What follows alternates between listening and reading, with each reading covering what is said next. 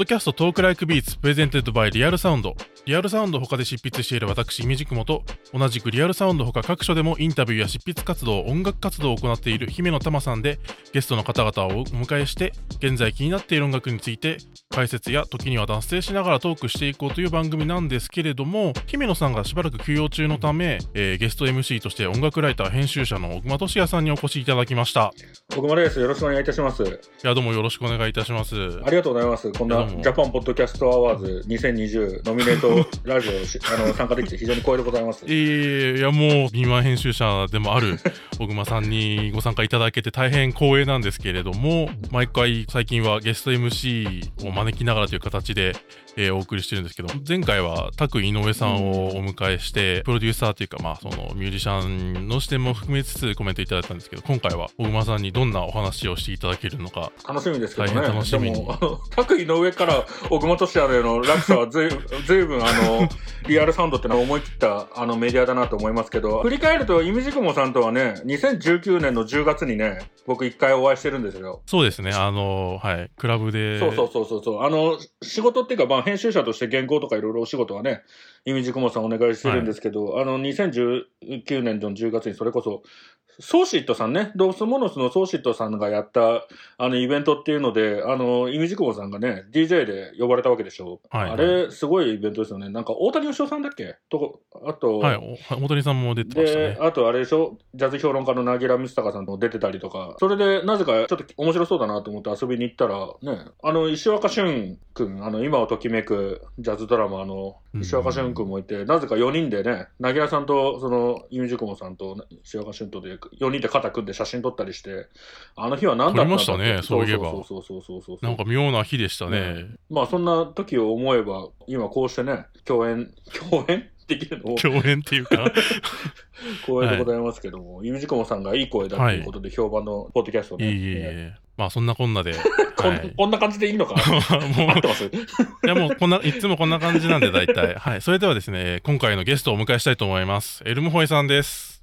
エルムホイです。よろしくお願いします。いや、よろしくお願いします。よろしくお願いします。いや、どうもです。エルムホイさんとは僕はもう完全に初対面というか、はいあの、お話しするのも、お目にかかるのも初めてなんですけれどもはじめま、して。どうもよろしくお願いしよろします。くお願いします。僕はあれですよね、2週間ぐらい前だとつい2思うんですけど、まあ、収週録時ので。すね。ね、えーワイヤード日本版全編集長で、現国庁舎の岡林圭さんと、あの、僕で YouTube の番組をやってるんですけど、そこでね、北欧のスメーツっていうデュオの、あの、出演いただいた番組で、エルモホイさんにゲストにどうかしらと思ってお声掛けしたらもう、すごい早かったですよね、返信ね。はい。いそうなんですよ。ちょうどアルバムがスマーツの出て、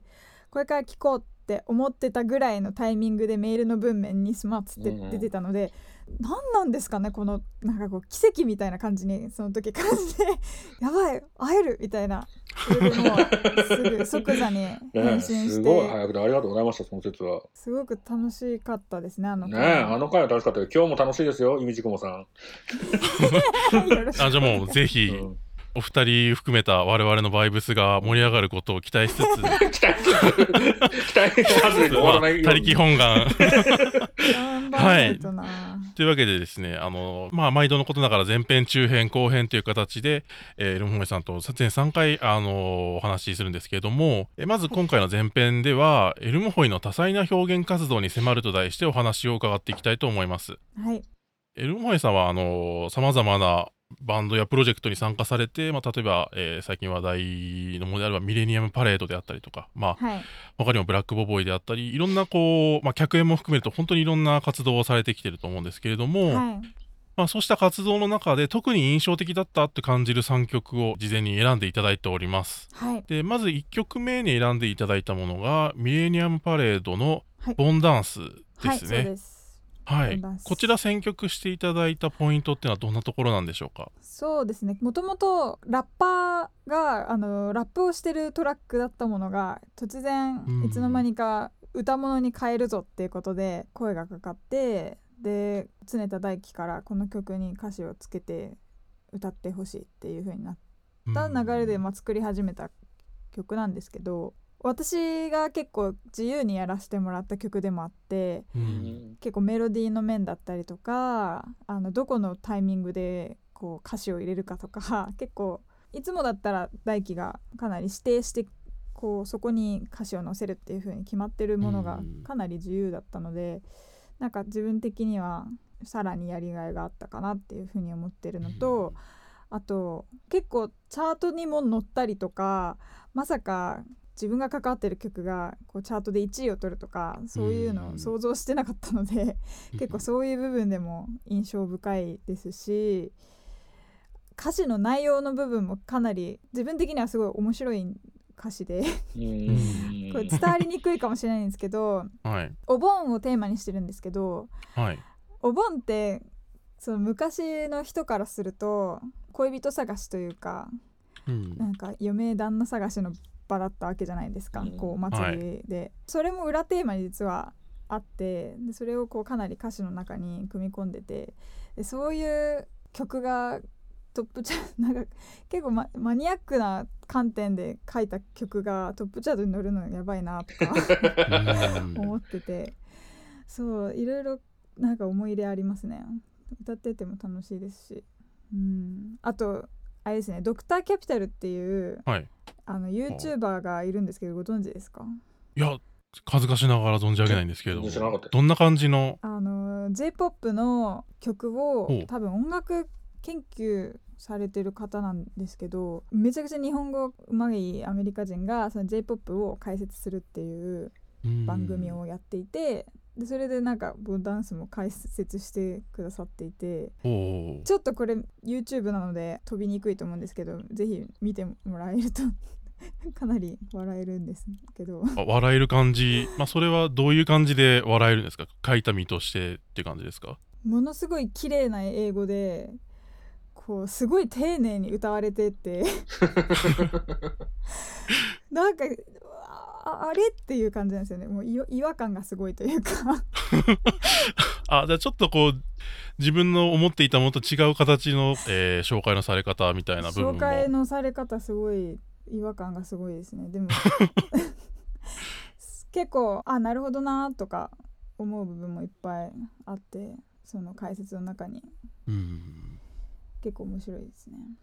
うんなんかもうそういうこと言われるともう僕とかも人の曲とか音楽についてああだこうだ隠し事をしてしまっているのでちょっと緊張感のあるエピソードになってしまったんですけど いや全然あの言われる身としては嫌な気はしないんですけど 単純に面白いなと思いながら見てましたね。すごい、まあ、 millennium parade は本当にあのメディアの露出もあればすごいチャート的にもあのある種成功してなんかサウスバイサウスウェストでなんか、えー、ニューヨーク・タイムズでしたっけ、はい、に取り上げられたりとかもしてましたよね。してましたね。それもかなり驚きでしたね。うんしかも歌詞に関しても触れてもらってたりとかすごいびっくりしましたね。うん海外で受けるんですかね？見れない どうなんでしょうね。そういう風になるものだって話だと伺ってますけど。そうなんですかね。世界進出ってよく書いてありますけど、記事に。違うんですかね。そう、狙っているみたいですけど。狙っているみたいですけど、すげえ一言のように。一言 みたいでしたね。でも、あれなんですか、あの、それこそ今話にあったけど、鶴田大樹さんのプロジェクトで、みたいな、なんかよりキングヌーよりパーソナルプロジェクトでって話になってるけど、うん、作詞見ると普通にエルボンホイさんだけがクレジットされてること多いわけじゃないですか。なんか、ね、だからそのボンダンスもそうだし、他の曲もそうだと思うんですけど、歌詞についてってなんかどういうやりとりのもとで進められて作ってるんですか？大体テーマは一応あるんですけど、その曲がどういう感情を描いてるみたいな、こう、すごい抽象的なテーマはあるんですけどでもほとんど自由ですね。ほとんど何も具体的な指示はなくてまあ私がそのデモを聞いた時にはこれはちょっと恋愛っぽいなって思ったら恋愛をテーマにしますしこれはもうちょっとアポカリプティックな SF 感が強いものになりそうだなって思ったらそういう歌詞にしますしボンダンスはまあボンダンスってタイトルがそもそも最初に決まってたので、うん。ああもうこれはお盆だけどこう単純なお祭りソングにはしたくないっていう、うん、なんかそういう観点もあったので、ちょっと切なさをもう加えてみたりとか結構自由にやらせてもらってますね。うん。でもその時に結構私はこう分かりにくい表現をしがちなのでもうちょっと単語レベルで固有名詞まではいかないですけどこうシーンがこうイメージしやすいような言葉を入れたりとかは、まあ、言われたりとかしますけど、そうですねっていうぐらいですかね。もともとはそのボンダンスはラップが入る予定だった曲がってことでしたけど、はい、ビート自体は結構もう今聴けるような今アルバムに収録されてるような形のが来たって感じなんですか？そうですね。もうライブで何回かやってた曲であなるほど、はい、でその度に別の人が書いてたラップをあの、うん、メンバーのコータメンとあと佐々木修、まあ、ラッパー2人ラッパーというかアジテーター2人がパフォーマンスしてたんですけど、まあ、曲になるっていう流れで完全にメロディーとかも新しいのが加わったりとかしてましたね。うん、なるほど。ゆみじくもさんどうなんですかあの曲ボンダンス。どうなんすかあの曲って言われても。いや、すごい、あの、ミレニアムパレードの、この間出たアルバム自体は、すごいこう、サウンドのやっぱ常田大樹さんのカラーがちゃんと出ているアルバムの中ででもやっぱりすごく一番キャッチーにこのアルバムをしてるのってやっぱりボーカルだよなっていうことをすごく思っていて、まあ、ボンダンスもすごくこう耳に残るフレーズが散りばめられた歌で成立している曲っていうような印象があったのでなんかもうちょっとこうある種当て書きみたいな感じなのかなって勝手に思ってたんですけど結構ビートありきで後で歌を載せたっていうのはちょっと意外な感じがしました。そうなんですね。メロディーも最初から決まってるものもあればまあ他の曲に関してだんだん形成されていくみたいなパターンもあるので多分もう大輝はトラックメーカー的な気持ちでやっててその上で歌物にしていくっていうのがなんかその過程の中にあるんじゃないかなって勝手に想像してます。うんなので結構私個人的にも似たような感覚で曲作ってるのでなんかその辺のノリは近いのかなとは勝手に思ってます。じゃあまずこうビートメーカーとかまあプロデューサー視点で曲を作っていってそこに声を乗せていくみたいな。はい。なるほど。小熊さんの方はどうですか？このボンダンスもそうですしミレニアムパレードをお聞きになってあ、ミレンパレードは、えー、っとね、個人的にすごいいいなって思ったのは、それこそキングヌーが今先にブレイクしてのミレニアムパレードでしょ。う。だからあの、うん、キングヌーでそのファンになった人たちがミレニアムパレード聞いたら多分あの、本当にこんな表現このようにあるんだと思う人がきっといっぱいいるだろうなっていうふうに、うん思うし、で、さらにそれで millennium parade から、それこそ、 WONK だったり、石若俊君だったり、それこそ ermhoi さんだったりっていうふうに、メンバーの音楽聴いて、さらにこんな世界あるんだと思うだろうしさ、あの、あと洋楽の入り口としても今多分結構機能してるんじゃないかなって気がして、あの、 Spotify に、 millennium parade が、のメンバーの皆さんが選んだプレイリストみたいなのがあるでしょう。そうね、そうそうそう。あれとかをさ、たどり着いて、さらにこんな音楽あるんだってなってっていう、そういう洋楽の入り口になるようなバンドって、いつの時代もいたものだけど、今はそれは風ビリアンパレードなんだろうなって思ったりして、うん、あのプレイリストを何選んだんですか、エルモホイさん。私は、結構定期的に変えてたので、今、最新のがどれになってるかちょっと今見てみますけど結構好きなんですよねプレイリストに曲選ぶの。あの時はベリアルあるかハンドレッドゲックス、うんおかなもう完全意味軸もラインじゃないですか。意味軸もラインってなんだかって感じですけど、でも確かに、おーってなりましたね。なんかこう、やっぱりミリアムパレード、確かにすごいポピュラリティの裾野がやっぱりこう段違いに広いっていうか、そっからそういう音楽にさらにこう入っていく入り口になるっていう役割の大きさ、ここまで大きい、しかも結構エレクトロニック系の音楽についてそういう役割を果たすようなグループとか存在って結構最近そこまでなかったというかいう印象なので新鮮な風が吹いてる感じしますね。嬉しいですね。宇多田ヒカルさんがね、それこそその新しいエヴァのあの曲でね、はい。えー、 One Last Kiss ですね。そうそうそう。あれ、今俺すげえ名前、エイジクックだ。エイジクックをね、はい、あの迎えたみたいなので話題になってたりもしたけど、うん、結局やっぱりあのそれこそ昔 Radiohead のトム・ヨークがあのキット A っていうアルバム出した時にその大衆はそこまでバカじゃないみたいな。そのあの難解だからって言って売れないなんてことはないなんて話をしたけど、うん、なんかそういうののそこのリスナーへの信頼みたいなのもまたあるあるのかなと思ったりして、うん、そういう意味でもミリアンパレードはねすごいいいなと思ったのとあと NHK スペシャルで、あのそれこそエルモホイさんもね、はいはい登場されてましたけど、はいあのーミリニアムパレードがいいかにどういうふうに曲を作るかみたいなね、ドキュメンタリーやってて、あれもすごい面白かったなと思ったけど、やっぱあの中ですげえ最高だなと思ったのは、杖田大樹さんがあのご飯食べるシーンで箸がうまく持てないんだよね。俺 完璧イケメンだと思ってたから、あの、飯の食い方がこんななんだっていうの、そうすげえ最高だなと思って、好感度バカ上がりだなと思ったんだけど、あの、エルムホイさんから見て、杖田さんってどんな人なのかなと思って。いやーなんかつかみきれてないですね。多分永久にそうなんですけどすごい自分がやりたいことに純粋うん。かつ他の人のことすごいなんでしょうね。ずっと同じメンバーでやるところとか、結構やっぱ人のこと大事にしてるけどなんか慣れ合いとかじゃない感じ。なんかすごいナチュラル、ひ人間関係ナチュラルだなみたいなのは感じますね。なんかそれが、まあ、居心地いいですし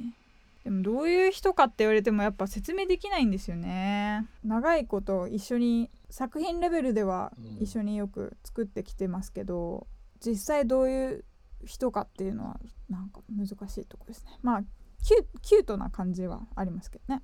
うん。やっぱりキュートキャラなんだ。キュートキャラですよね、でも、うん、でもあのはい。トレーラー映像で、あの車走ってるやつあったじゃないですか、みんなが入れ替わり立ち替わりメンバー入れた、あそこであのすごい盛り上がってる。中で、なんか楽しそうな ermhoi さんも相当キュートだったなと思ったりして、ありがとうございます。めっちゃ楽しかったんですよあれ。めちゃくちゃ楽しくて車の中でとりあえずこう音楽流しながら一部メンバーが、まあ、実際運転してないので言言えると思うんですけどお酒とか持ち込んでが本当にどんちゃん騒ぎみたいな感じで撮っててうんでまあ長いことそういうはしゃぎ方ってできてないので、もうなんか懐かしいなと思いながらこのなんだろう自由さが、うん、すごいいい時間でしたね。いや、まあハートウォーミングなエピソードに なって。というわけで、あの、まず1曲目、 millennium parade の Bon Dance、上げていただきましたけども、まあ、その他にも2曲上げていただいているので、次に行きたいと思うんですけども、はい。え2曲目が Black Boboi で Initialization ですね。はい。こちら、あのご自身、これもまた参加しているはい。ユニットの曲ですけれども、はい。こちらピックアップしていただいたポイントは何でしょうか？あのー Initialization は実は、えっと、 Black Boboi のファーストミニアルバム「えっと、 Agate」の方を作ってた最中に書いた曲でうん書いたとか、まあ、作った曲で一時は Agate の方にも入れるかどうかっていうのを悩んだこともあった曲なんですけどかなりテンション感が違うというか。まあ、あの Black Boboi って最初の Agate だともうちょっとこう落ち着いていてまあちょっと洞窟の中とかすごい薄暗いところにいるような印象の曲が多い中で Initialization はもうちょっと外向きというかこう宇宙にこう飛び立っていくような感覚の曲だったのであ入れられないってなってで私的にすごい気に入ってた曲なんですねあの最初できた時に。それが入れられないっていうのでかなり一瞬悲しみを感じて。でその後1年半1年2年ぐらいか経ってようやく入れられるってなっていろいろアレンジを加えていったんですけどそのタイミングでもう自分の手からはもう手放して小林ウテナとジュリア・ショートリードブラックのメンバーにあの渡してアレンジも進めてもらって、うん。なんか他の曲作ってる時って結構途中まで作ってあとはじゃあお任せするっていう感じなのでなんかこう手放して次の人に渡すっていう過程がそんなに問題はないんですよ。自分は。なんか抵抗はないというかすんなりこう渡せるんですけど Initialization の場合はなんか結構自分の中で作り込んでしまった部分が多くてでそれをさらに2人がどうしてくれるんだろうっていうなんかこう私にも見えない部分が何が出来上がるのかっていうのが何も見えないっていうことがあってなんかこう抵抗とまではいかないんですけど不安というかこの曲どうなるかなっていうなんかものがあって、で渡したらすごいアレンジが良くなってこうその不安を抱えた自分がアホだったなって思うぐらいにいいものになってでさらにメロディーもあのジュリアさんメインで作ってくれてるメロディーもなんかああこういう風になるのを予想してなかったけどめちゃくちゃいいっていうこう何て言うんですかね。こう曲子離れした親がこう 素晴らしい姿に育った子を見てなんかよ なん感動するみたいなわかんないですけどなんかそういう初めての経験をした曲であんまりメンバーにも言ってないですけど。めちゃくちゃ好きなんですけどミュージックビデオも作れなかったですし届け方が難しいなって今まあ、リリースしてだいぶ経っちゃったんで、まあ、今更ながら取り上げてみたっていうところはあるんですけど。いやもうそれを聞くともう今回ガチガチに押していこうという感じの 気持ちになっていくんですけど。なるほど、まあ、ブラックボボイでの活動って、まあ、ミレニアムパレードの場合は常田さん、まあ、主導で行っていってそこに参加するっていうようなスタンスだと思うんですけど、はい、ブラックボボイの場合っていうのは、まあ、対等な3人なわけじゃないですかそうですねそういった中でそのもっと能動的に参加する割合が高いと思うんですけど、はい、ってなってくるとこうソロで作るっていうものとそのブラックボボイ用だなみたいなそういうこう、うん、制作活動の境目とかってあるのかなっていうのがまずちょっと気になったんですけど。そうですね。やっぱり余白をすごい残した状態の曲をなるべく作るようには心がけていて、うん、もう例えば本当ただただコード進行とあのリズムだけを指定して、うん、もうミディトラックで渡してあとは何でもどうぞとかっていうのもやりますしあとは他の人が作った曲に対するアプローチもかなり自由にやりつつでももう一人いるからまた余白を残してで次の人へっていうまあ3人が大体同じぐらいの割合関われるようなこう配分はなんか具体的にどうとか言えないんですけどなんとなくぼんやりとは考えながらやってます。ね。なんかインタビュー読んだらあの3人の共通項はみんなが暗いって書いてあったのがすげえ面白くて。そうそうなんだと思ったんですけど。そうですね。暗いっていうのは会うと多分全員めっちゃ明るいんですけど好きなものが暗いんですよね基本的に。もう本当に暗いな。そんなしみじみと。そう。まあでも最近それでもちょっと光は感じる、光は感じる。徐々に光も感じられるように。光とかなんか感じるようになりましたね。面白いですね。なんか最初の頃とか本当に暗いものしか作れない感じだったので。せっかく3人で集まってるのにね。そうどんどん暗くなってく喋るとめちゃくちゃ、もうずっと笑いっぱなしで止まらないぐらいなメンバーなんですけど。うん。不思議なバンドですね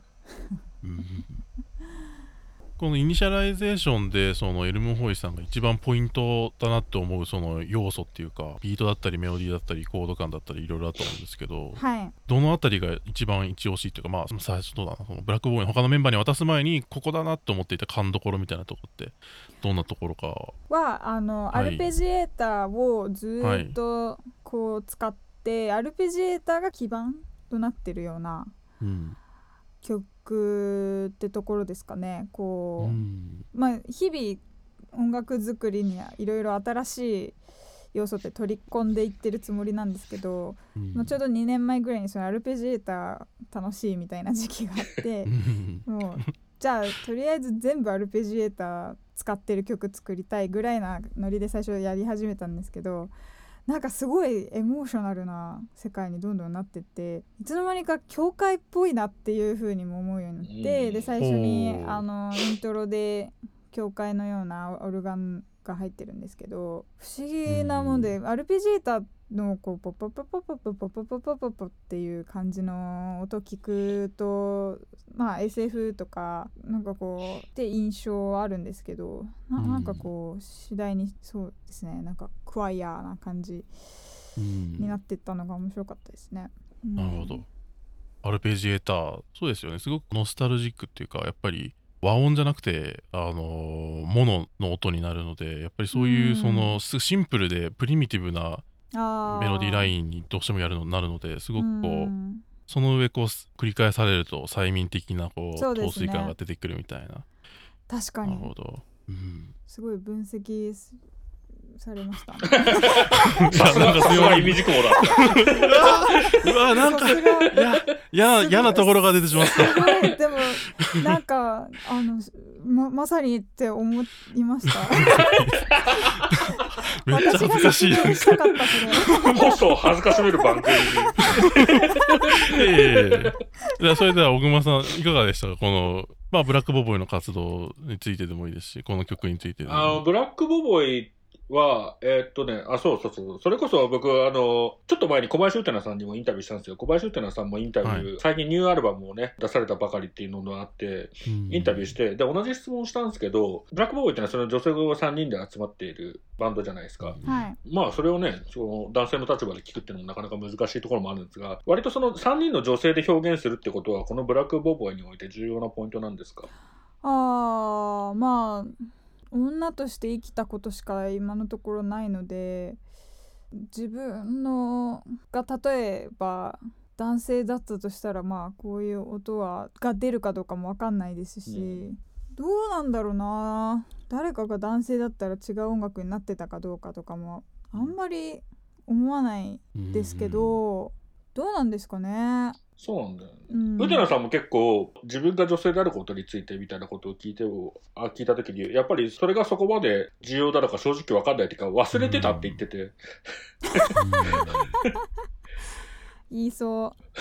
う。忘れ忘れるんだと思いながら。忘れてたみたいな。うん。そうでも逆にそれを忘れられる場所って意味ではななんでしょうね。別に女性であることが生きにくいわけでもないので正うん。直。うんで逆に女性の中に例えば私が一人男性だとしてもそれがなんかこう作品を作りづらいかっていうのもまあ個人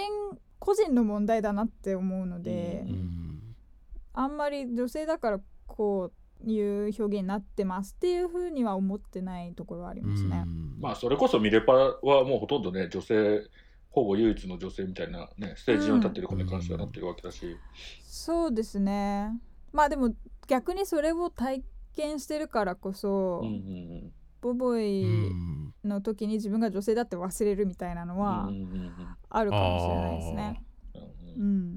なんかそういう性別から解放されるっていううんあのことはもしかしたらあるのかもしれないですしだからこそ何も考えずにただただその制作っていうかその作ることだけを考えられるっていうのはもしかしたらあるのかもしれないですね。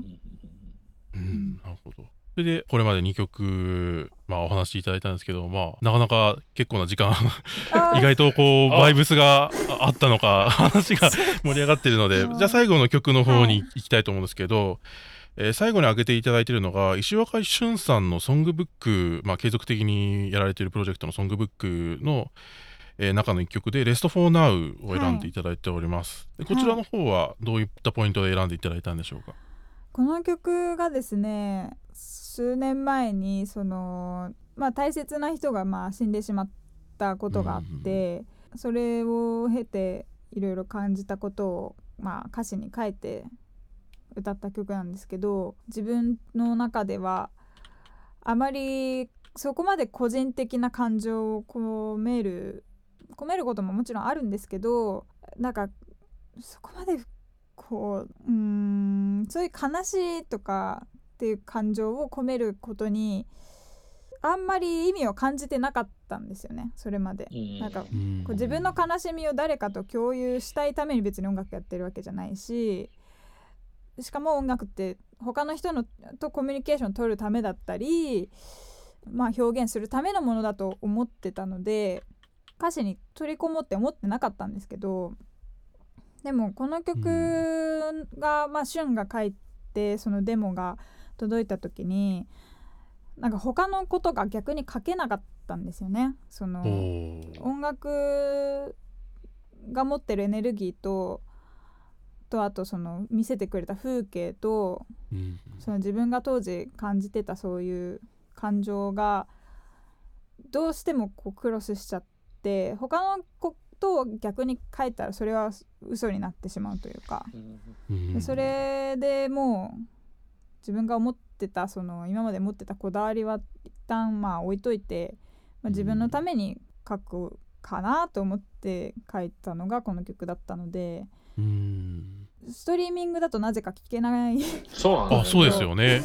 なんか Spotify でも Apple Music でも聴けなくて。そうなんですよね、はい。なんかアルバムをなんかこう買ってくださった方だけにしかはい。聴けませんみたいなことになってるのが、まあまあわそれはそれでいいいいんでしょうけどちょっともうちょっとなんだろう。アポロサウンズの 安倍さんみたいなね。頼むよって。まああの全然いいいいんですけどまあそうだからあのここで紹介してもすぐにはちょっと聞けないっていうのがあれなんですけど、うんそうそう個人的にはそういうまあブレイクスルーじゃないですけど自分のために歌っても歌う曲を作ってもなんかいいかなって思えた曲だったっていうのがこの曲に関しての話ですかね。うん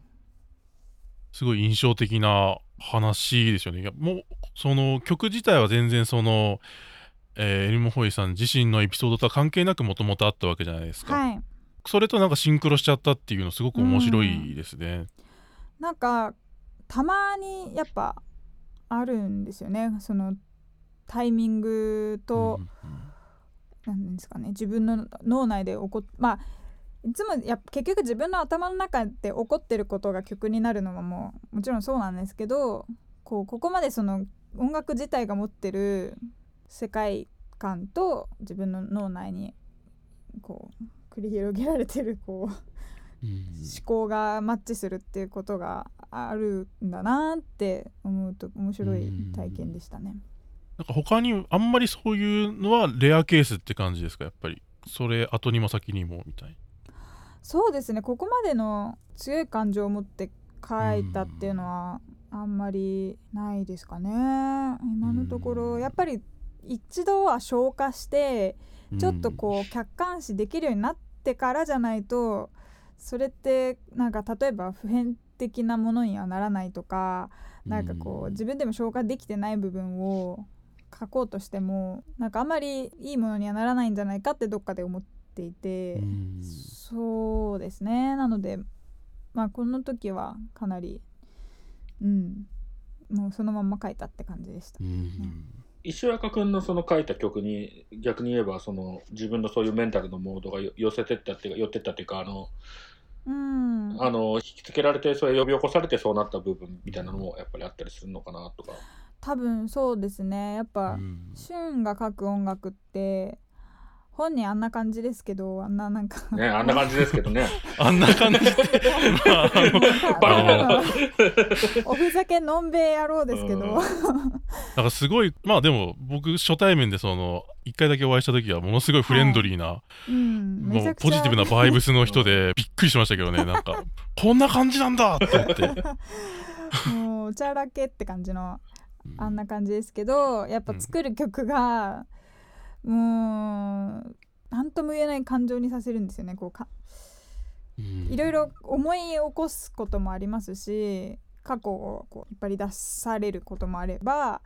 なんかほ本当に美しいものってこれだよねみたいな。うんななんかこう一個次元を超えた何かを見てるみたいな 気分になる時もありますし。それってなんかあのソングブックで他にあの角度まなみさんが参加されてるんですけどあとあの西田修太も修太面も参加してるんですけどなんかあの人たちが合わさって作られる音楽ってすごいレベルのものだと思ってて私の中では。うん。まあそれも合わさってソングブックプロジェクトはかなり自分の中でも大きい存在ですね。なんか、うんた魂の綺麗な人たちが集まってる感じがね。あ 西田修太も相当無邪気なやつじゃないですか。いやー本当に ええ。無邪気角堂さんも相当や、ねうん、すごい人が、なんかいろんな意味でね。いろんな凄さを持ってる人たち。うんそうだなって思いますね。っていうのは感じますね。